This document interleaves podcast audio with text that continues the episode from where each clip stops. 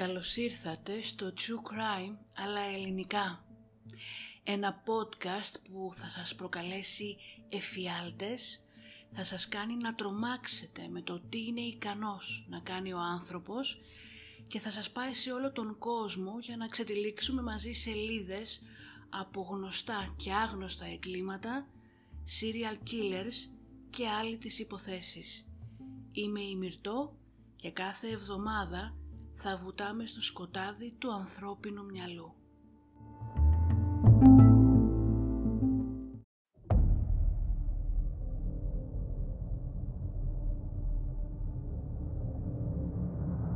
And that's where I cut her open when he told me to. Slave. There's no way around it. Primarily a sexual slave, but nonetheless a physical slave as well. I had no intention of hurting him. I, I couldn't find any way to eat And the girl's you, meat you beat her to death with what? Uh, sledgehammer. We are all evil in some form or another.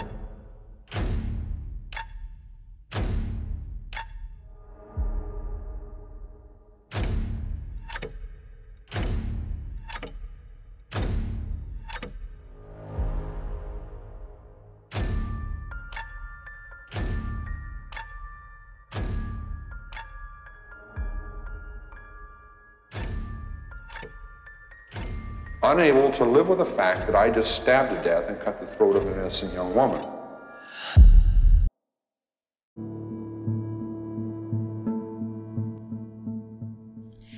Αν νομίζατε πως οι άνθρωποι τέρατα λειτουργούν μόνο ως ομάδα, τότε δεν έχετε γνωρίσει τα ζευγάρια του νέου διπλού επεισοδίου. Ζευγάρια τα οποία με την φρίκη και τα ανίποτα εγκλήματά τους μπορεί ναι μεν να έχουν κερδίσει επάξια μία θέση στην κατηγορία αηδία του εγκληματολογικού σύμπαντος, αλλά που όμως οι υποθέσεις τους δεν είναι και τόσο γνωστές. Ίσως επειδή οι περισσότεροι από εμάς δεν θέλουμε να πιστέψουμε ότι υπάρχουν άνθρωποι ικανοί για τόσο τρόμο και ομή βία. Μπορεί η δράση ενός μοναδικού ατόμου να έχει μια συγκεκριμένη δυναμική όταν όμως στην υπόθεση εμπλέκονται δύο άτομα και μάλιστα ζευγάρια, τότε η δυναμική της σχέσης τους, η δίψα για αίμα που ίσως τους ένωσε και η έλξη για το άρρωστο και το ανώμαλο σε συνδυασμό με ναρκωτικά και αλκοόλ γίνονται τα πιο επικίνδυνα όπλα στα χέρια τους με ανίποτες συνέπειες. Νέο διπλό επεισόδιο λοιπόν και δύο νέες ιστορίες. Η μία ιστορία ξετυλίσσεται στην Ρωσία και αποκαλύφθηκε το 2017, ενώ η δεύτερη διαδραματίζεται στο Ντιτρόιτ της Αμερικής το 1982, έτος γέννησης μάλιστα του ενός μέλους από το ζευγάρι της Ρωσίας. Ο άνθρωπος είναι το πιο αρρωστημένο όν στον πλανήτη και το αχανές μυαλό του μπορεί να γεννήσει πολύ αρρωστημένες ιδέες που υπό τις κατάλληλες ή και ακατάλληλες συνθήκες μετατρέπονται σε εφιάλτη για αθώα θύματα. Ζευγάρια βγαλμένα από την κόλαση που έσπεραν θάνατο και τρόμο έχουν καταφέρει να στοιχειώσουν τις ψυχές των ανθρώπων που βρέθηκαν στην άτυχη θέση να ερευνήσουν τα εγκλήματά τους. Μην ξεχνάτε ότι όλοι είμαστε ικανοί να προκαλέσουμε κακό και μόνο μία στιγμή, μία απόφαση ή μία κίνηση μας χωρίζει από το χάος.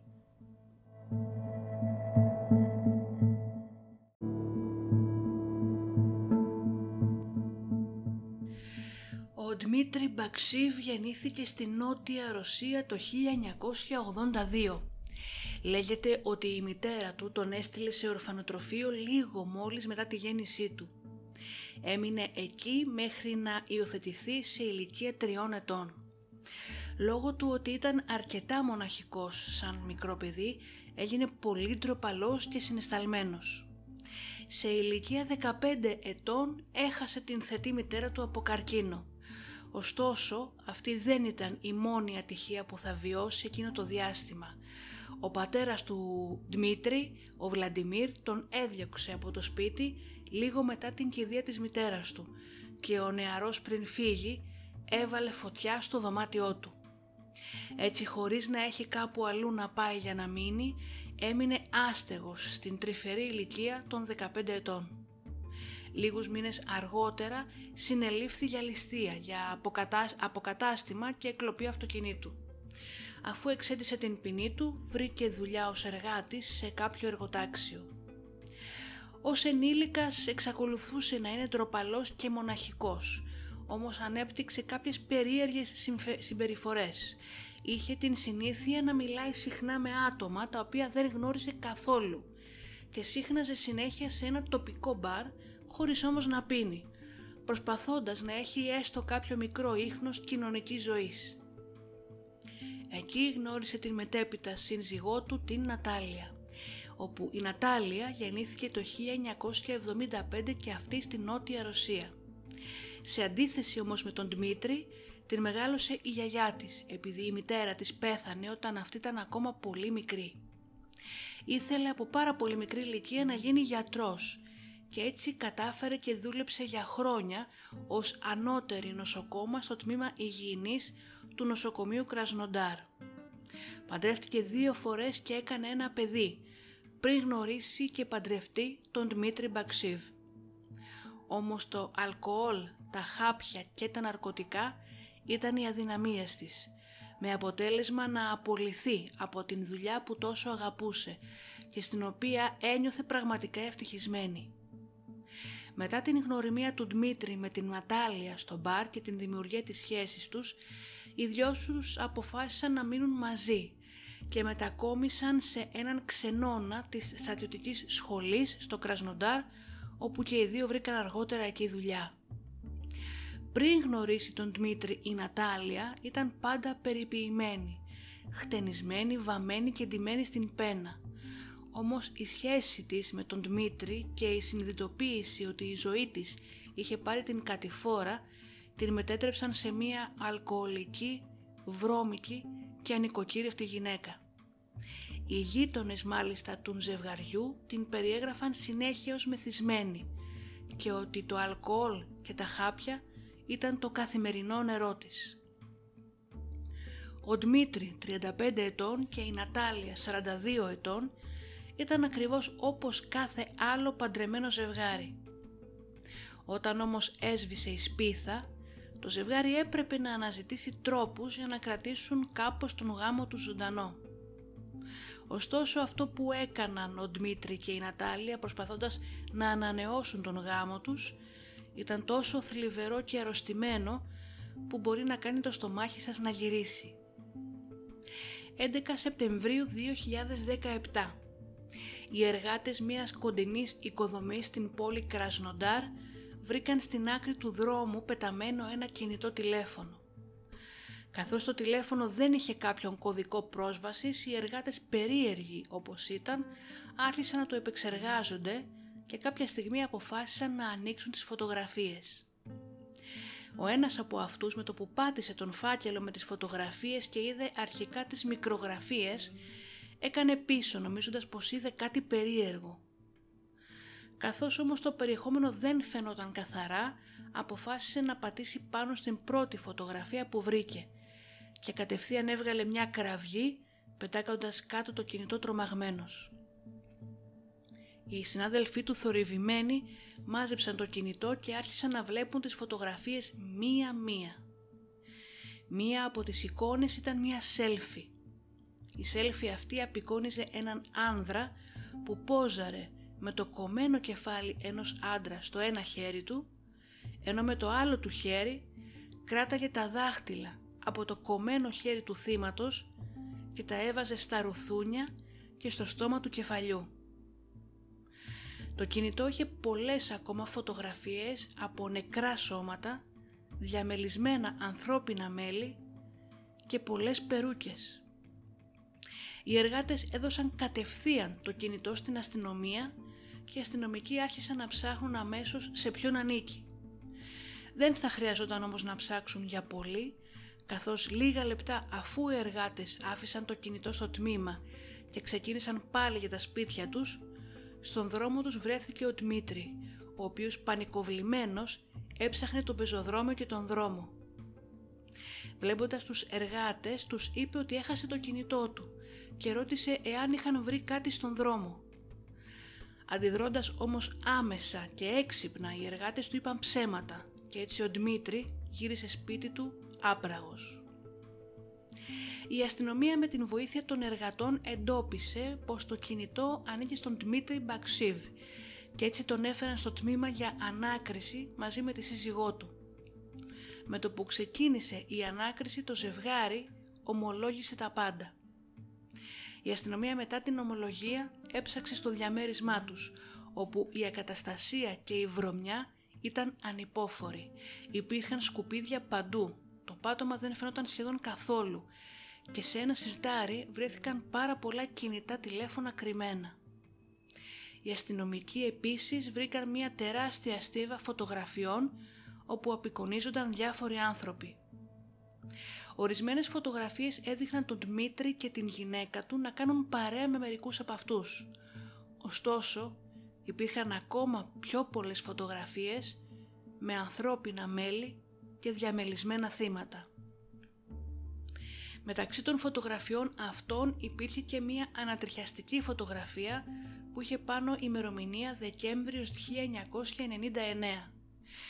Η φωτογραφία αυτή έδειχνε ένα κομμένο ανθρώπινο κεφάλι, βρασμένο, σερβιρισμένο σε μία ασημένια πιατέλα, με ένα λεμόνι σφινωμένο στην μύτη και με ελιές στην θέση των ματιών και διακοσμημένο γύρω-γύρω με πορτοκάλια, σαν να είναι ένα απλό χριστουγεννιάτικο δείπνο. Οι αρχές βρήκαν επίσης έξω από το σπίτι ένα σκάλπ μαζί με κόκκινα ανθρώπινα μαλλιά που είχε κοπεί από το κεφάλι μιας γυναίκας. Λίγο πιο πέρα βρήκαν μια μαύρη σακούλα με ένα σχεδόν βρασμένο κεφάλι. Στο ψυγείο του σπιτιού βρήκαν βάζα που περίχαν ανθρώπινα κομμένα μέλη, καθώς και ένα βάζο με ανθρώπινα μέλη παστά, δηλαδή pickled, με παστά ανθρώπινα μέλη. Βρήκαν επίσης 19 κομμάτια ανθρώπινου δέρματος τα οποία είχαν αφαιρεθεί από τα θύματα και στον καταψύκτη 7 πακέτα με διαμελισμένα ανθρώπινα μέλη. Άλλο ένα ανατριχιαστικό αντικείμενο που βρέθηκε στο διαμέρισμα του ζευγαριού ήταν ένα βιβλίο συνταγών γραμμένο στο χέρι που ανέφερε οδηγίες για δείπνο με ανθρώπινα μέλη γραμμένο με τον γραφικό χαρακτήρα της Νατάλια. Και σαν να μην έφτανε αυτό, βρέθηκε και ένα βίντεο με οδηγίες, κάτι σαν σεμινάριο, το οποίο έδειχνε πώς γίνεται ο διαμελισμός ενός ανθρώπινου σώματος και οδηγίες για το πώς κάποιος μπορεί να κόψει κρέας και λίπος από συγκεκριμένα μέλη του ανθρώπινου σώματος. Όπως διαπιστώθηκε αργότερα από την αστυνομική έρευνα, το ζευγάρι χρησιμοποιούσε διάφορα dating sites για να βρουν τα υποψήφια θύματά τους. Θύματα, θύματα τα οποία αφού τα μεθούσαν, τα πότιζαν με το ρωσικό ναρκωτικό κορβάλολ και συνδυάζοντάς το με εθέρα τα αναισθητοποιούσαν. Όλα ξεκίνησαν στο σπίτι του ζευγαριού, όταν κατά την διάρκεια μιας βραδιάς όπου το ζευγάρι είχε βρει μια γυναίκα από ένα dating site και την κάλεσαν να έρθει σπίτι τους, μετά από τεράστια κατανάλωση αλκοόλ, ένας ξαφνικός καυγάς άρχισε μεταξύ της Νατάλια και της γυναίκας, της Έλενα Βαχρούσεβα. Η Νατάλια είπε στον σύζυγό της να την σκοτώσει και η ίδια συμμετείχε ενεργά στη δολοφονία της, με αποτέλεσμα η Έλενα να πεθάνει από πολλαπλές μαχαιριές.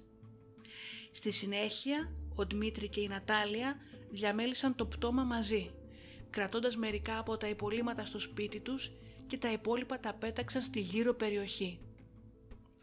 Το ζευγάρι Μπαξίβα ομολόγησε αμέσως στους αστυνομικούς κατά την ανάκρισή του για όλη την αρρωστημένη τους δράση. Η Νατάλια ειδικά ομολόγησε πως από το 1999 μαζί με τον σύζυγό της έχουν δολοφονήσει και κανιβαλίσει τουλάχιστον 30 γυναίκες. Μόνο όμως δύο θύματα από τα 30 μπόρεσαν να αναγνωριστούν επίσημα από την αστυνομία, η Έλενα Βαχρούσεβα και άλλη μία γυναίκα. Παρά την ομολογία της Νατάλια, η Ρωσική Ερευνητική Επιτροπή δήλωσε στο κοινό πολλές φορές ότι δεν υπήρχαν ενδείξεις για κανιβαλισμό και πολλαπλές δολοφονίες και είπαν πως το ζευγάρι ήταν υπεύθυνο μόνο για έναν φόνο. Κάτι που έκαναν ίσως για να μην πανικοβάλουν τη ρωσική κοινωνία εκείνη την εποχή. Η αστυνομία βρήκε επίσης μέσα στο διαμέρισμα κονσέρβες με βραστό κρέας από ανθρώπινα υπολείμματα. Κάτι που τους οδήγησε στο συμπέρασμα μετά από έρευνα ότι η Νατάλια ίσως είχε πάρει αυτές τις κονσέρβες μαζί της στην στρατιωτική ακαδημία όπου δούλευε και τις έδινε στους μαθητευόμενους. Όμως αυτό μέχρι τώρα δεν έχει αποδειχθεί επίσημα. Τον Φεβρουάριο του 2019 η Νατάλια κρίθηκε ένοχη για προτροπή σε φόνο και καταδικάστηκε σε μόλις 10 χρόνια φυλάκισης. Στις 28 Ιουνίου του 19 ο Δημήτρη καταδικάστηκε σε 12 χρόνια και 2 μήνες σε φυλακή μέλης της ασφάλειας. Ωστόσο έμεινε στην φυλακή κάτι λιγότερο από 8 μήνες καθώς στις 16 Φεβρουαρίου του 2020 πέθανε από διαβήτη.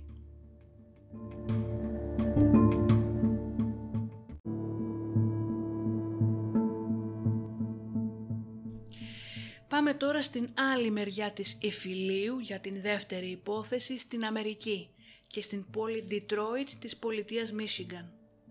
Το Detroit είναι μία από τις πιο σημαντικές πόλεις στην Αμερική, αναγνωρισμένη για την προσφορά της στην μουσική, την τέχνη και την αρχιτεκτονική, αλλά και πόλη κόμβος της αυτοκινητοβιομηχανίας των Ηνωμένων Πολιτειών της Αμερικής.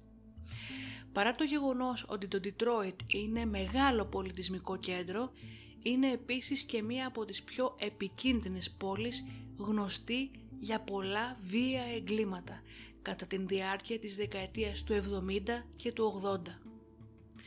Τον Ιούλιο του 1982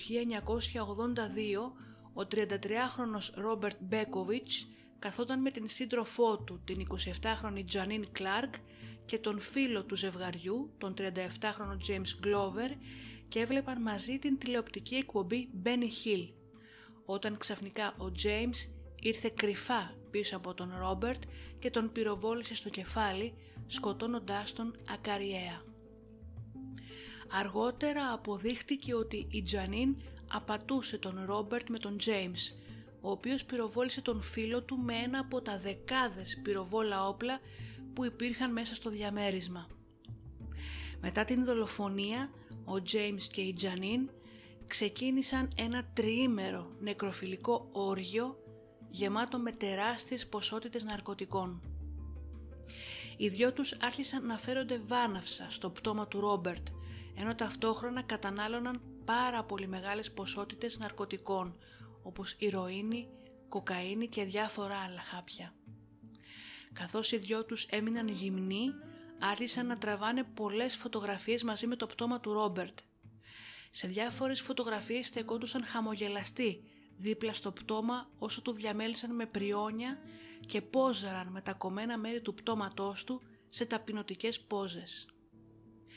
Οι φωτογραφίες που τραβήχτηκαν κατά την διάρκεια του διαμελισμού καθιστά το περιστατικό αυτό μία από τις πιο καλά τεκμηριωμένες και καταγεγραμμένες περιπτώσεις νεκροφιλίας.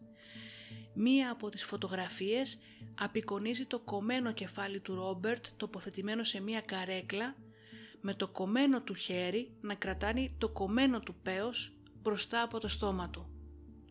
Μια άλλη φωτογραφία δείχνει το κομμένο του κεφάλι να είναι τοποθετημένο πάλι σε μια καρέκλα και το κομμένο του πόδι να είναι μέσα στο στόμα του.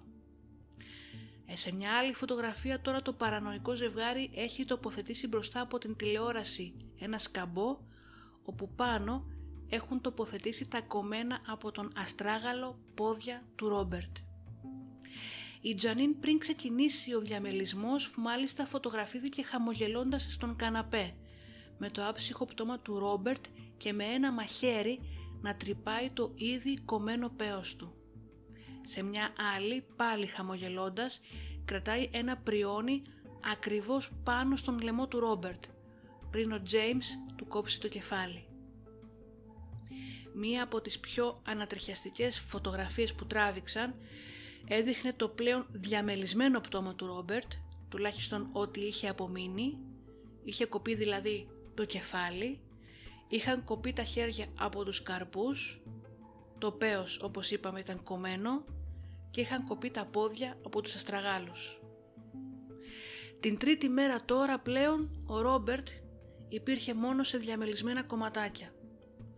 Μαχαιρώθηκε πάνω από 80 φορές και είχε χωριστεί σε συνολικά 15 κομμάτια, τα οποία κομμάτια ο James και η Τζανίν τοποθέτησαν σε σακούλες σκουπιδιών, αφού επιδόθηκαν σε σεξουαλικές νεκροφιλικές πράξεις με τα υπολείμματα αυτά.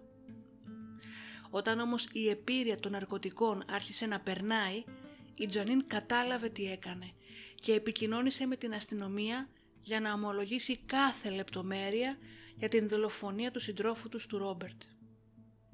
Όταν η αστυνομία μπήκε στο διαμέρισμα και ανακάλυψαν τα τεμαχισμένα λείψανα του Ρόμπερτ, μαζί με το φιλμ που περιείχε τα φωτογραφικά αποδεικτικά στοιχεία των ελφιαλτικών αυτών δύο ημερών, του συνέλαβαν αμέσως. Η Τζανίν πανικοβλήθηκε και για να βγάλει την ουρά της έξω είπε στους αστυνομικούς ότι ο Τζέιμς την κράταγε όμοιρο αφού δολοφόνησε τον Ρόμπερτ Μπέκοβιτς. Είπε επίσης ότι ο Τζέιμς την ανάγκασε να καταναλώσει τα πάρα πολλά ναρκωτικά και να συμμετάσχει στον διαμελισμό και πως η ίδια συμμορφώθηκε παρά τη θέλησή της. Παρά την κατάθεσή της όμως, το φιλμ, οι φωτογραφίες αλλά και οι δηλώσεις από τους γείτονες της περιοχής έδωσαν μια διαφορετική εικόνα στους αστυνομικούς που ερευνούσαν τη δολοφονία. Οι κάτοικοι δήλωσαν στην αστυνομία και στον τύπο ότι είχαν δει πολλές φορές την Τζανίν να βγαίνει μόνη της από το διαμέρισμα κατά τη διάρκεια αυτών των τριών ημερών και μάλιστα η ίδια πήγε μόνη της και σε ένα κοντινό κατάστημα για να αγοράσει έξτρα φιλμ για την φωτογραφική μηχανή που χρησιμοποιούσαν για να αποθανατήσουν τον τεμαχισμό του Ρόμπερτ, αποδεικνύοντας έτσι πως ήταν μέσα στο διαμέρισμα με την θέλησή της. Μια φορά μάλιστα κλειδώθηκε από τον Τζέιμς κατά λάθος απ' έξω και του φώναζε, σύμφωνα με έναν γείτονα, να τις ανοίξει. Ο James Glover κατηγορήθηκε για φόνο δεύτερου βαθμού, για χρήση πυροβόλου όπλου κατά την διάπραξη κακουργήματος και για ακροτηριασμό πτώματος. Αρχικά δήλωσε αθώος λόγω ψυχικής ανικανότητας, όμως υποβλήθηκε σε ψυχολογική αξιολόγηση και αποδείχτηκε πως είναι ικανός να παραστεί στη δίκη. Μετά την ψυχολογική αξιολόγηση του James στην κλινική Recorder Court, έκανε συμφωνία με το δικαστήριο και γλίτωσε την ισόβια κάθριξη. Επιπλέον ομολόγησε ότι κρατούσε εχμάρωτη την Τζανίν και έτσι η συμφωνία του έγινε δεκτή με αποτέλεσμα η τελική του ποινή να γίνει 30 έως 50 χρόνια φυλάκισης. Κατά την διάρκεια της έρευνας για την δολοφονία του Ρόμπερτ, η Τζανίν ήταν ήδη σε αναστολή λόγω ληστείας που είχε διαπράξει προηγουμένως. Κατηγορήθηκε τελικά για ακροτηριασμό πτώματος και καταδικάστηκε στην μέγιστη ποινή ως χρόνια 10 χρόνια φυλάκιση. Εξέτησε όμως μόνο 6 χρόνια στην φυλακή και τώρα είναι ελεύθερη στην κοινωνία.